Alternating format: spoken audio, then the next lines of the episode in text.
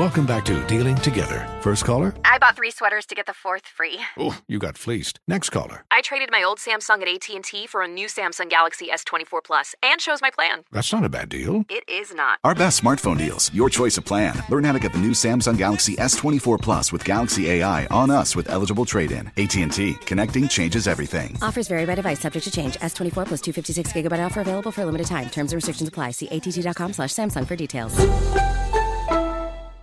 Ready to celebrate International Women's Day? M&M's and iHeart present Women Take the Mic, sharing empowering stories of women supporting and celebrating each other. And of course, there is a smooth and creamy companion for your listening pleasure, peanut butter M&M's, because they're just another way to help treat yourself in situations where you deserve a little added delight, like listening to your favorite podcast. So savor the deliciousness of peanut butter M&M's and spread some positivity.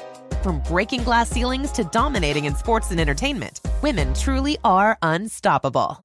The following ad is sponsored by Pets Best Insurance Services. Pets come into our lives in many ways shelters, breeders, or unexpected encounters. But no matter how you found your pet, they become our perfect match. Unfortunately, finding the right pet insurance plan can be hard. That's where Pets Best comes in. With a little information about you and your pet, Pets Best will recommend a plan that meets your needs and budget. Visit petsbest.com to learn more today. Your perfect pet deserves the perfect coverage. Petsbest.com.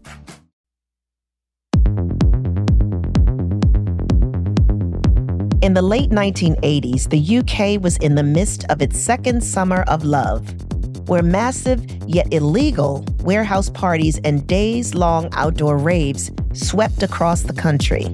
It was a hedonistic summer fueled by the sun, drugs, and the psychedelic sense of freedom in the air.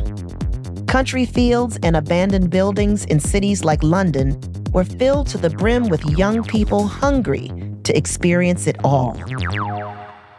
But for Uday Bhardwaj, his summer of love was just out of reach because he was living in a boring suburb called Northwood, 20 miles outside of central London. I mean, as a teenager, it was deathly boring. And also being gay, you know, I wanted to find my people. Northwood is the kind of place families with money might move for good schools and an easy commute into the city. But there's something about growing up next to a big city that makes you long for a life on the horizon. Uday could see the silhouettes of the city's skyscrapers and hear the echoes of a life bigger and brighter than his own.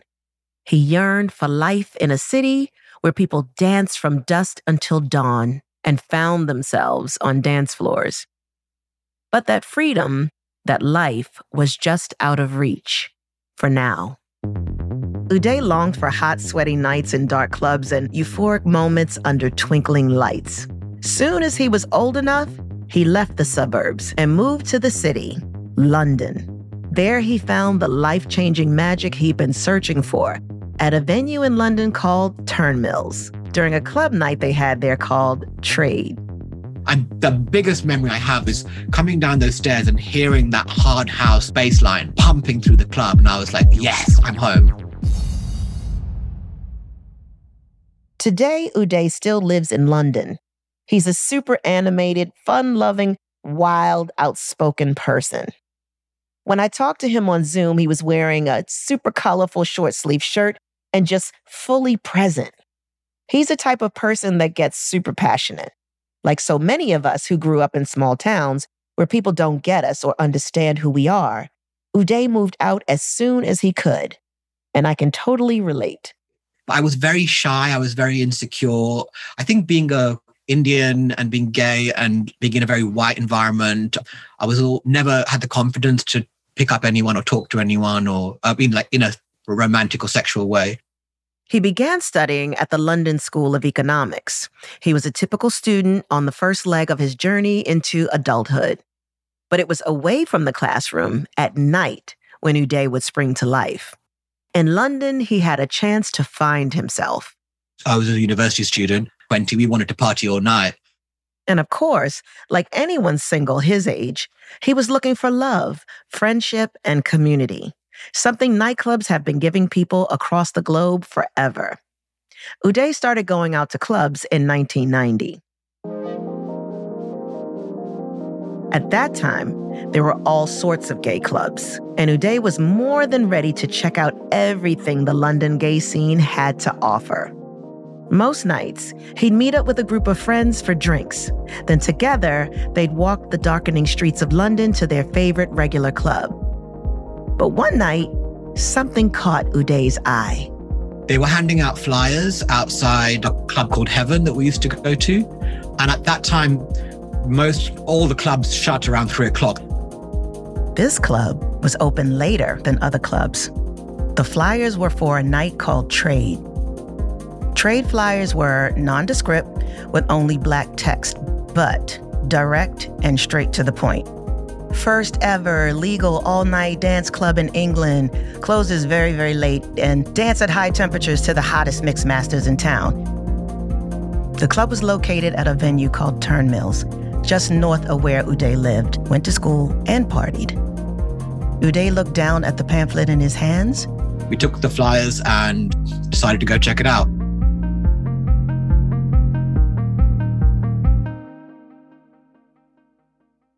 Turnmills was a large, cream colored, rounded Victorian building set on the corner of a busy road in the area of Clerkenwell.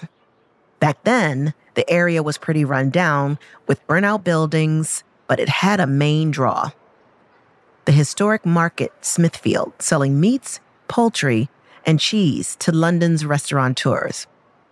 But yeah, aside from that, picture a bunch of derelict buildings, quaint cobbled streets, and an area that's pretty dead at night. But back to Uday. It was nearly four in the morning, and Uday walked for 30 minutes to get to the club. Because this is serious business. It was really close to my halls of residence, so it was on my way home anyway. And I remember going there and I saw a friend of mine who worked in one of the gay bars going in saying, Oh, just come in with me. Uday didn't have to wait in line or pay the cover. We all know what that feels like. It's like you have entered the kingdom. And the line energy is where it's all happening. Because when you walk up, not paying a cover or waiting in line, everyone wants to know well, who is this? Who's that person? There's an immediate sense of pride and immediate sense of belonging that happens. This was very, very serious for him. Uday walked inside, and there they were the stairs. They curved as you went down them, and there were a lot of them. We call them the stairs of truth. Uday grins from ear to ear when he talks about those stairs. They weren't just stairs into the club where he'd become a regular at, they were stairs into a life forever changed. He still remembers this moment decades later. Everyone has that memory that thing that instantly catapults you into that place in time. These steep stairs that came down, they were the stairs of truth for two reasons. One, because if you were trying to hide how high you were coming down those stairs, you always gave it away because you'd stumble and slip and grab onto the walls because they were so slippery.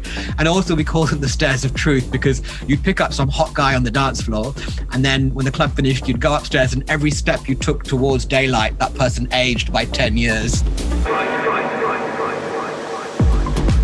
But even though the stairs exposed you and everyone around you, it was worth it. Trade was unlike any other place. The main dance floor was filled with tons of people, maybe a thousand at the most. Lots of guys with their tops off, women moving their heads in unison to the beat, a wide array of people of different backgrounds, lasers everywhere. The lasers were huge. I mean, this was the come to Jesus moment in this club. As you swayed across the dance floor, bright colored banners with the word trade written across them were above your head. The music was bass driven and uplifting and sexy. And it was almost like a spiritual experience. Uday loved trade. He became a regular. The place helped him find his people the warmth he so craved and a sense of belonging. He struggled growing up in that quiet, well to do suburb of London. But at Trade, he collected a treasure trove of memories, ones that would define his life. That's the kind of place Trade was. One night in particular sticks out. And I was on the dance floor with my friend Joe, and I looked over at her, and she was like crying, like those tears pouring down her face. And I was like, what's wrong? And she just looked at me and she just went, we're never ever going to be this happy again.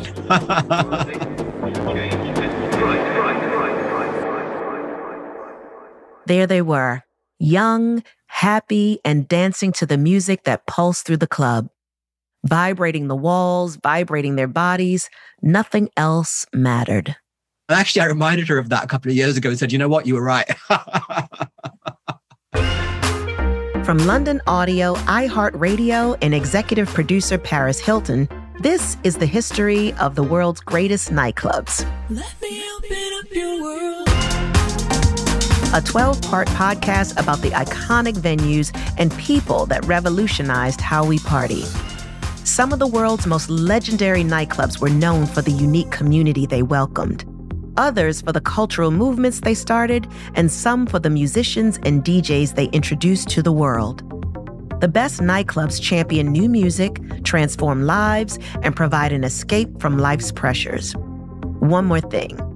This is the history of some of the world's greatest nightclubs, not a ranking of every club in the world. It's an exploration of the spaces, people, and club nights that made a lasting impact on nightlife and music today. I'm your host, Ultra Nate. I'm a singer, songwriter, musician, and I found my purpose in club culture. This is episode three Trade at Turnmills, London.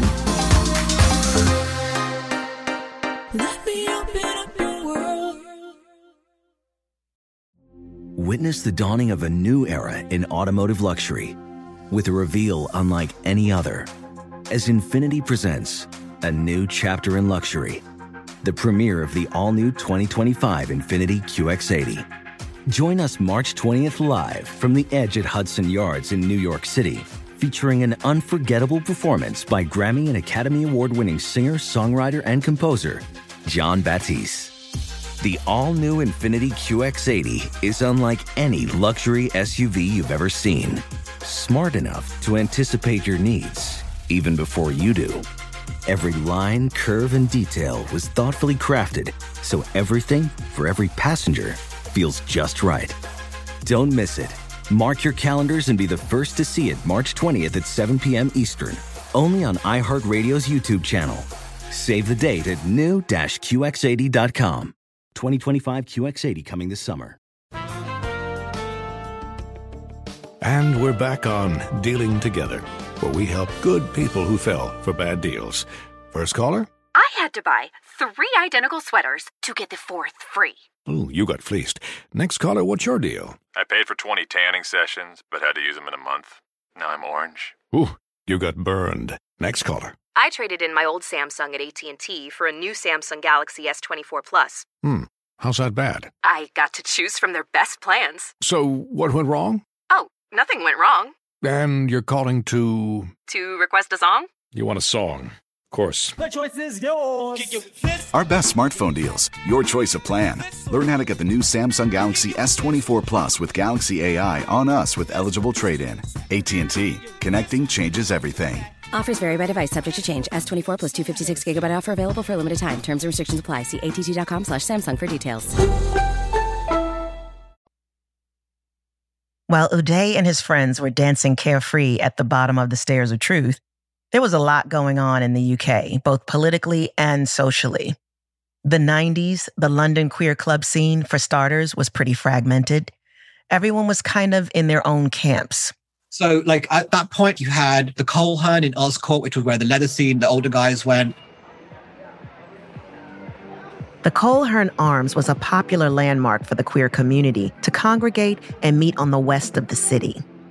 The leather scene is essentially a look. Guys in lots of leather, of course, but also edgy with a sexy fetish vibe.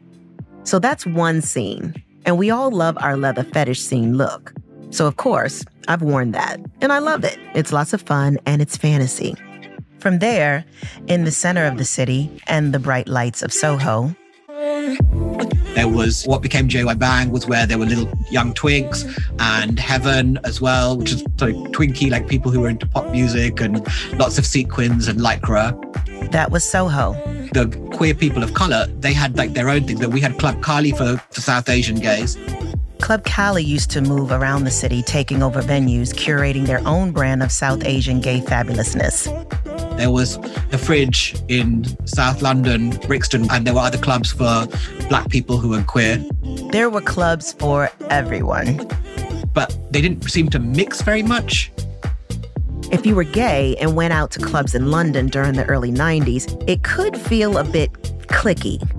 You just went to the club for your group or your scene, and that was kind of it. And in addition to the dynamics of the scene, the UK wasn't accepting in the way that it is now.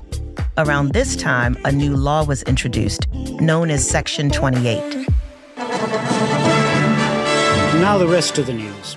The government is to ban the promotion of homosexuality in schools. I obviously don't want children taught that the gay and lesbian lifestyle is natural or normal. It is not, it never has been, and it never will be. Children who need to be taught to respect traditional moral values are being taught that they have an inalienable right to be gay. I mean, this was the time of Thatcher's Britain and a deeply conservative government who, in 1988, brought in Section 28, which was a bill that effectively suppressed and silenced queer people. That's Kate Hutchinson. She's a journalist who writes for The Guardian and the host of the Last Bohemians podcast. For example, prohibiting teaching about homosexuality in schools and stopping local councils from funding gay initiatives. So, discussing same sex relationships in the classroom among other things, was effectively illegal. Section 28 was law for over two decades until 2003. But while the law was in place, many within the gay community were frightened. In fact, many gay clubs had blacked out windows to protect themselves from outsiders. Plus, at this point, the age of consent if you were gay was still 21. So this was Britain in the late 80s, early 90s, where it was essentially dangerous to be gay. Yep. So the age of consent was higher for gay people than straight people. It's truly shocking and extremely disappointing. Let's stop for a moment and appreciate how difficult a time it must have been in 1990 when kids like Uday were first out on the scene.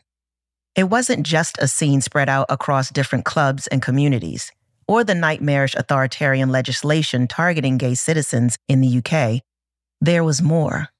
When trade started in London, the AIDS crisis was raging. AIDS was devastating the community. No one could escape it. My name is Susie Kruger. I am an American living in London since 1990. She runs and promotes fetish clubs and has been doing it for decades. Susie is an American from the East Coast. She remembers what it was like at home in the States before she moved across the pond for a new life. Coming from America, where people were dropping dead big time, you know, starting in the mid 80s up until then, and it hadn't really hit London until maybe 92, 93, and then it sort of took its toll here. Homophobia, which was quite big here in the 90s, and um, and with the HIV, sadly, it was starting to take its toll on people who were getting sick and dying. It was a time we now see depicted in shows like Angels in America and The Normal Heart, and most recently the miniseries It's a Sin, which really shows what life was like in London and the UK for the LGBTQ community at around the same time as trade opened. AIDS was a death sentence, and it was this sort of sword hanging over your head if you were a gay man in London. A young Uday never thought life would be what it is now, and back then, everyone needed an escape from the horrors of it all. It was almost like we need a space where we can go and just forget about our problems and just dance, just have a good time, just be hedonistic and not have to think about it. I remember clearly when those moments were happening here, in my neighborhood in Baltimore. Many, many friends in my collective passed on, many talented, young, beautiful black men and it was devastating and awful. There were so many unknowns. Susie wanted that escape too. To just forget all about that and come together and enjoy the eight or nine hours of music.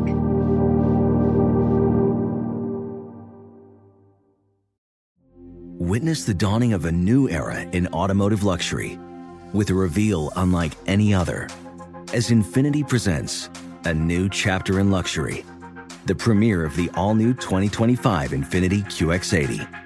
Join us March 20th live from the edge at Hudson Yards in New York City, featuring an unforgettable performance by Grammy and Academy Award winning singer, songwriter, and composer, Jon Batiste. The all new INFINITI QX80 is unlike any luxury SUV you've ever seen.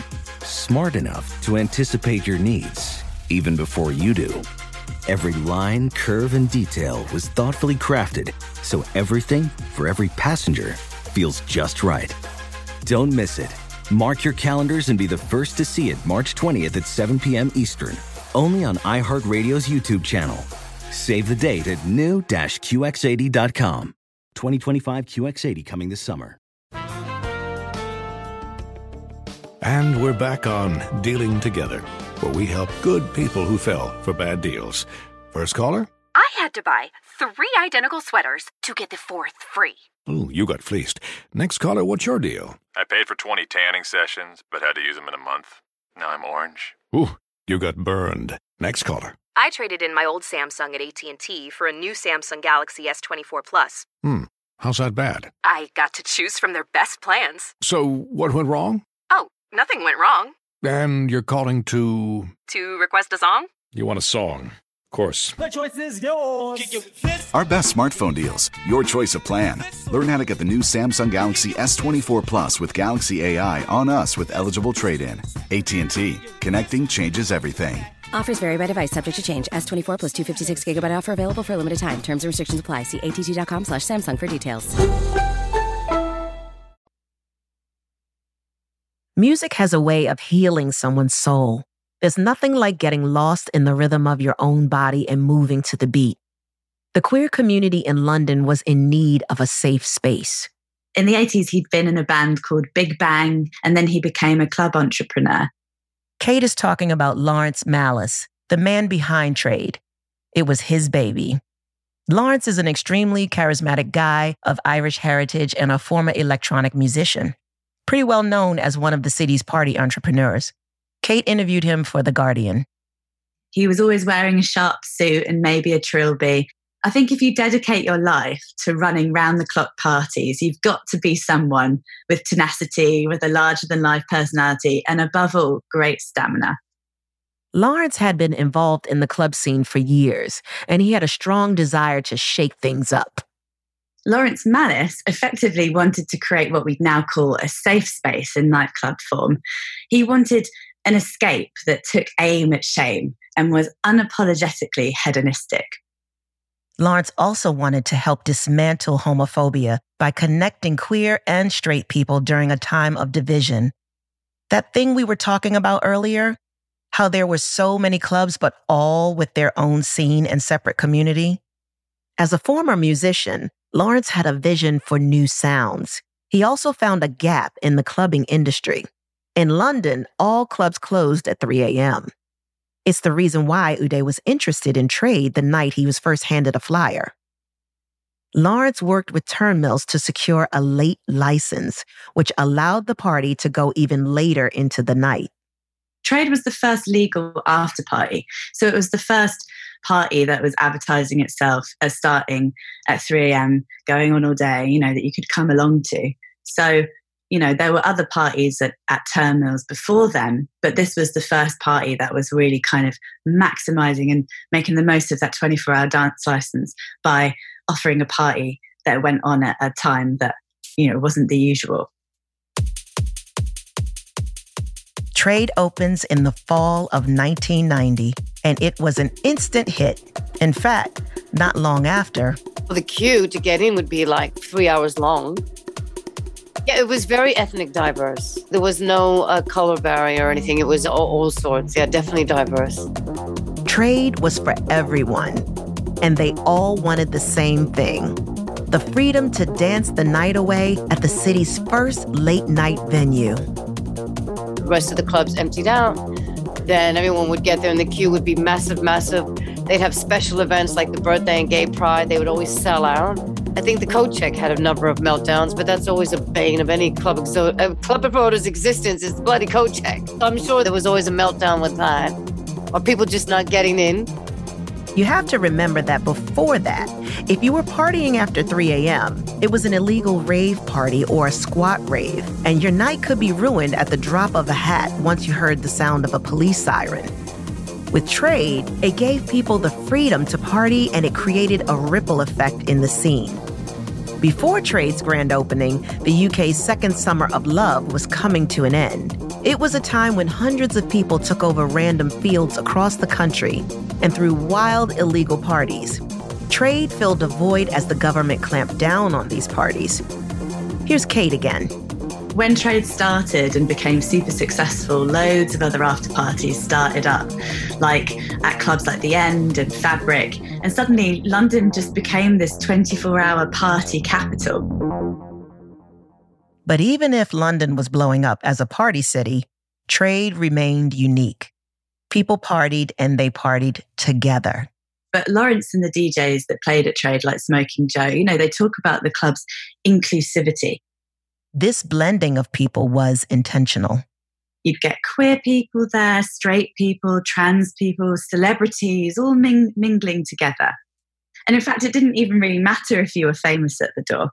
Trade attracted celebrities including Madonna, Bjork, Kate Moss, Rupert Everett, and Alexander McQueen. The club had two main policies. There wasn't a VIP area, and celebrity entourages were not welcome. What got you through the door was a unique and open attitude, a vibe, a warmth, even. Here's Uday. I remember going in and seeing, oh, that's cool, and going downstairs and being blown away by how diverse it was. I don't just mean sexually, I mean like ethnically as well. Like coming out on the gay scene for me, the club that I was I knew about that my friends were going to, they were very white. Walking into trade, like you had every type of person there. And that was great. That was really amazing. It was trade that made Uday realize something all these places I've been going, like I've always been the only person who's not white in the group. To the extent that I remember there were only two other South Asian gay boys on the whole scene that I knew at the time. Uday had been out on the gay scene for about a year and a half at this point, and Trade was the first place where I first kissed a guy. Trade was the first place where I had a date with somebody, and I've, so I've got really good memories of it because I just felt it just felt like a safe place for everyone. The connections Uday made there were life changing. The music changed his life too. It was a new sound. It was like uplifting, but sexy and bass driven. And like everybody was smiling. Like everybody, everybody was having a good time.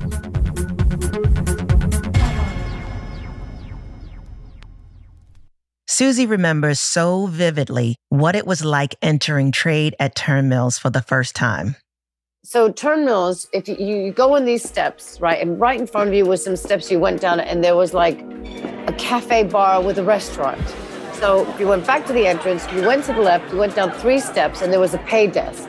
You went down a flight of steps, and there'd be the toilets. And when you got to the bottom of the stairs, again on your left side was like a sitting area where they were serving drinks. You know, tables and chairs to the left, small area for drinks. It was a large, sprawling space, unwieldy even. There was some alcoves, and everyone used to sort of hang underneath these alcoves. So that would be the bar area, which is probably like six or seven meters. Then you hit the dance floor. So on the left was a DJ box. In front of you was the dance floor area, and then like a walk around, you know. So people used to dance on that and then on the dance floor. Susie shares the menu for the night, how the hours were cut up to create a mood or heighten an emotion. It was blissful and it took you on a journey. So, time wise, the first three hours was like a chunky sort of house music. It was chunky and, slow and really funky. And then by seven o'clock, it started to get an edge. And then the music just got harder and harder and harder and blew your head off. And then I think by like 10 or 11, then Tall Paul used to come on, which was the owner's son, and he'd lighten it up a bit. It was insanity. Oh my God, the music was insane. Just really insane.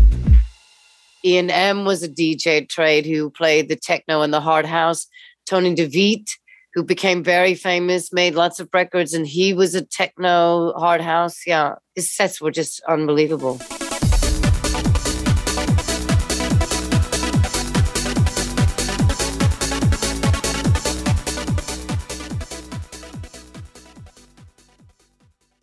When Susie talks about trade, you can tell she's transported right back to that dance floor. The DJs prior to Tony would come on at seven or eight would be Smokin Jo. Susie effortlessly reels off so many of the DJs as if she's partied there last night. Daz Saund, Trevor Rockcliffe. I mean, Daz Saund and Trevor Rockcliffe played together. And as the music sort of used to work its way into the harder sound, they would play music that was quite edgy. And then the other DJs would come on and just bang out. Yeah, it was great. I'm Ian M. I used to be a DJ down at Trade, at Turnmills. Ian is a DJ from the Midlands. He played at Trade for eight and a half years. Ian is the kind of DJ that has thousands of vinyl records lined up in his office. Before becoming a DJ at Trade, Ian used to be a clubber there. It's the place where Ian went to discover hot new music. The music was different. We was hearing music we'd not heard before. It was a cross section of all sorts of styles. That was the best thing about trade. It went from house, American house, uh, techno, and then it went into a bit of hardcore. Soon after that, he was offered a one off gig at a club night trade put on outside of the capital. After that, Ian was immediately hired to play regularly at Trade's London Turnmill spot. I just went down there the following week and uh, ended up playing a set. It was after Tony. Tony De Vit was probably the most famous resident DJ at Trade, who produced highly successful dance hits like To the Limit and Burnin' Up. He contracted HIV and later died of bronchial pneumonia and bone marrow failure in 1998. He was loved. Susie mentioned him earlier, if you remember. Ian M. loved playing a set right after Tony because he had the crowd going wild. Ian took over the DJ booth at about 10 o'clock in the morning. Yep, that's 10 a.m. on a Sunday morning. It was kind of like their own church service, a spiritual service honoring trade. Ian M went on to play for almost a decade at Trade. It wasn't just the vibe, the crowd, and the forward thinking music that was great. It was the design that hit you too. Their logo was a trade baby, like a young guy with a dummy in his mouth. And that was their logo with hair sticking out. It was called Trade Babies. A dummy is a British word for a pacifier. And so they'd have a lot of those hanging around like that. They had banners everywhere. Another standout element was the lighting. The lighting was the thing. They had like these phenomenal lasers that went above your head over that dance floor. When you went down the steps, they turned the lights on and put the lasers on, which is amazing. Just like Ian, Susie credits Trade for her career. Her life transformed after partying at Trade. That sort of springboarded me into my connection to the club scene, to be honest. So, you know, I met lots of people then. I got other jobs in other clubs. As Trade's success grew and London nightlife was shifting, by the mid to late 2000s, the drugs people were taking were different. Ecstasy was the big thing, and it was really good and really clean. And then, you know, ketamine, there was a lot of ketamine use. We used to take um, microdots. So we took acid then. And yeah, just the drugs evolved to this G. G, as in GHB, a synthetic party drug that can make you feel relaxed and social, but can also cause amnesia and more serious symptoms related to unconsciousness and respiratory collapse that just changed people and it wasn't lovey dovey and it didn't really go with the music, I think. GHB liquid was relatively new back then. People often took too much, and they'd be collapsing right in front of you while dancing. Although the drugs changed, the philosophy of trade didn't. And most of the crowd were partying hard and having a great time, Trade was getting busier and more well known, and the city was growing busier alongside it. At the same time, the area of Clerkenwell was evolving too. Cranes were popping up, and the area was undergoing a huge amount of redevelopment. Those derelict buildings that offered affordable rent were slowly getting demolished and surely becoming luxury condos and slick offices for city workers. This was bad news for the nightclub Turnmills. Here's Kate again. Trade's final party at Turnmills in 2008 came at quite a tragic time for London nightlife, really. And key clubs like The End and a trio of clubs in King's Cross called The Key, The Cross and Canvas, formerly Bagley's, you know, they're all shutting. Places were suffering from gentrification, redevelopment, they were having to sell up or they were losing their licenses. Unfortunately, many clubs are in areas of cities that are more affordable. And as those areas become developed, the clubs can go away too. Trade at Turnmills announced it would host its last night in the spring of 2008. And Turnmill shutting and the end of trade felt like the final nail in the coffin for all weekend hedonism, really. Turnmills closed due to the expiration of the lease on the building. It was demolished and made way for a sparkling new office building. The nightlife faithful, clubbers and promoters, didn't want to see it go, but there was nothing they could do. Kate mentioned how that was the final nail in the coffin of all weekend hedonism, and that's exactly how DJ Ian M remembers it. To be quite honest, it was pure escapism. It was just basically there to have a good time with the music. When trade started back in 1990, the AIDS crisis and a hostile government was all looming in the backdrop. People went to trade to find community and happiness. Ian said to me it was all about a celebration. I lost loads of friends over the years and everything. So, you know, but you don't think about it too much, otherwise you end up going a bit crackers about it. You know, you celebrate the people's life if they've gone, and that's what we do, and that's what we've always done.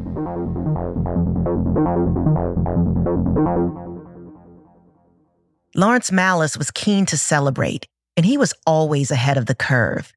He was working on something else for the community of clubbers he so brilliantly served. In 1997, before Turnmills closed, he purchased an old Victorian warehouse building. The Egg is the club in King's Cross that Laurence opened in 2003. The name Egg is a reference to rebirth. And it really continued the spirit of trade in many ways. Events that go on and on way into the next day, a really interesting mix of people across nationalities and sexual identity. You know, culture shifts and moves on, especially clubbing, but trade's legacy absolutely deserves to be celebrated. And I think that when it comes to any sort of generational shift in culture, there's a tendency to forget our elders and what's laid the groundwork. But I think, especially in the LGBTQI plus community, there's a real desire to celebrate what's come before. Moving to music is not only about celebration, hedonism, or bringing a wide variety of people together. It's also about honoring the past and the moments you have with those closest to you. We forget how homophobic society was at the time. We forget even like, you know, Section 28, the age of consent, forget civil partnerships or marriage. That wasn't even on the cards. I never thought that would happen. When trade closed, Uday never went to trade's anniversary parties because he wanted to remember trade for what it was. It won't be the same. It's in a different venue and, you know, it might be disappointing. But as the years passed, Uday had time to reflect on his moments at trade, especially during COVID 19, when the respiratory disease changed the lives of so many and changed the way we partied and looked at club culture. A culture that was on its knees, brought on by the pandemic. He decided to go to Trade's 30 year anniversary party, which was delayed by a year because of COVID. It was really, really amazing. But I'm so glad I went to this one because I saw quite a few people that I haven't seen in 30 years. So many unforgettable personalities Uday thought he'd never see again. There were all these like characters in the club who, in my head, they only existed in the club. Like when I left, they were turned off and put back in their box because they, they couldn't obviously exist in everyday life or in daylight. They were just characters in the club. But it was fun to see all of them. It was fun to see everyone. And the music hit Uday as it always did, straight through the heart. They were playing all the old school, like from the early 90s trade classics. And we were all there. Like there were certain songs that came on and everybody just went mental. And it was just reminded me of what it felt like. And I think I kind of missed that. Uday talked about how formative trade was for him as a young gay man expressing his identity. Kate said Laurence made space for a community under attack, politically and health wise. Susie shared how her career trajectory was only possible due to the people she met at trade. And it's the relevant words of Ian M that still rings in my head. You'd party to escape and to celebrate. That is what trade provided an everyday escape to dance the night away. In the next episode, we're going to make our way over to Chicago to uncover the birth of house music at the two legendary clubs where it all began the Warehouse and the Music Box.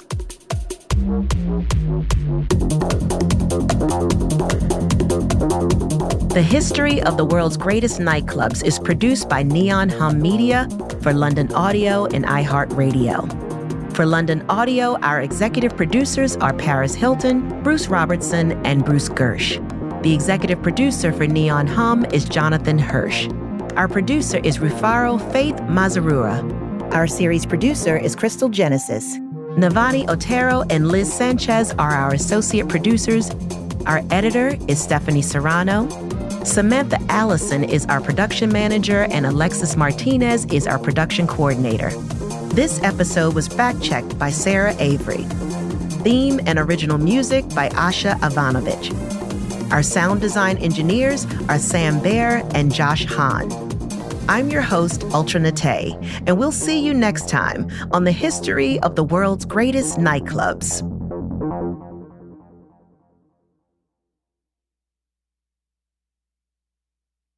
Does money stress you out? Let Facet flip your financial chaos into clarity. Finding Facet immediately put us at ease. Facet's innovative approach to financial planning ensures your money works as hard as you do, enabling members to experience the joys of having your finances in order. And that makes us Facet for life now, I guess.